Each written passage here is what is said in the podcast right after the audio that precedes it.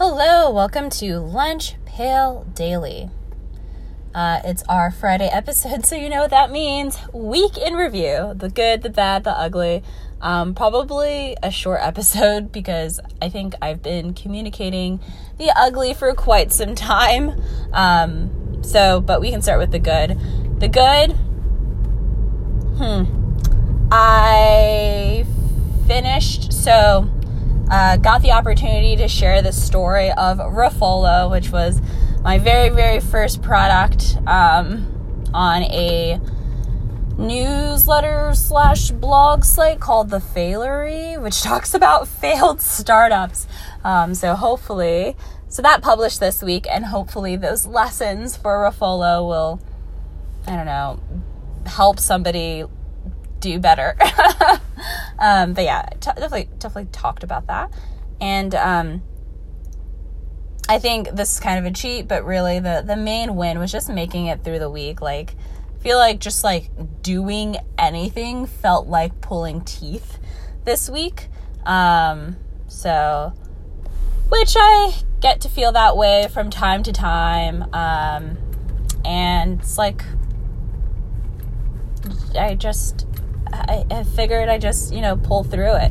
I think, especially today, I was sort of reminded that these are the times when it is like the most important just to get really, really stuck with routines. And kind of like the ugly of this week is that I just did not execute on those routines this week, and really gave in to just feeling motivated and saying, I'm just going to go to sleep. Which sleep is great and all. I think that's definitely helpful, but I think I could have done a better job of just forcing myself to do what I needed to do. And I think I did some of that today with some late day sprints at Switchyards, which is a co-working space. I just, let the timer in and said, hey, if all I do is just stare at this screen for the next 25 minutes, we're going to sit here and we're going to do something. So, just being very, very regimented when I don't feel particularly inspired, which I think is an important and real reality, of even just running my own business. Is what I'm doing now, 1,000 times more interesting and exciting to me than what I was doing when I worked a corporate job? Absolutely. I'm literally doing some of the things that I was doing for fun on the side.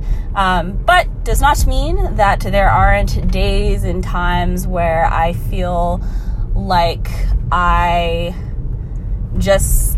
not having it. I think, there's definitely still time when I just feel like,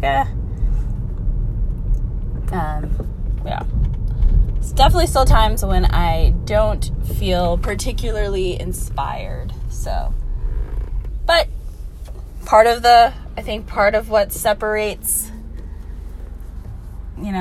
folks sometimes, it's you'll not always feel, I remind myself that I won't always feel inspired, but if I wait until inspiration strikes, then I will never get anything done.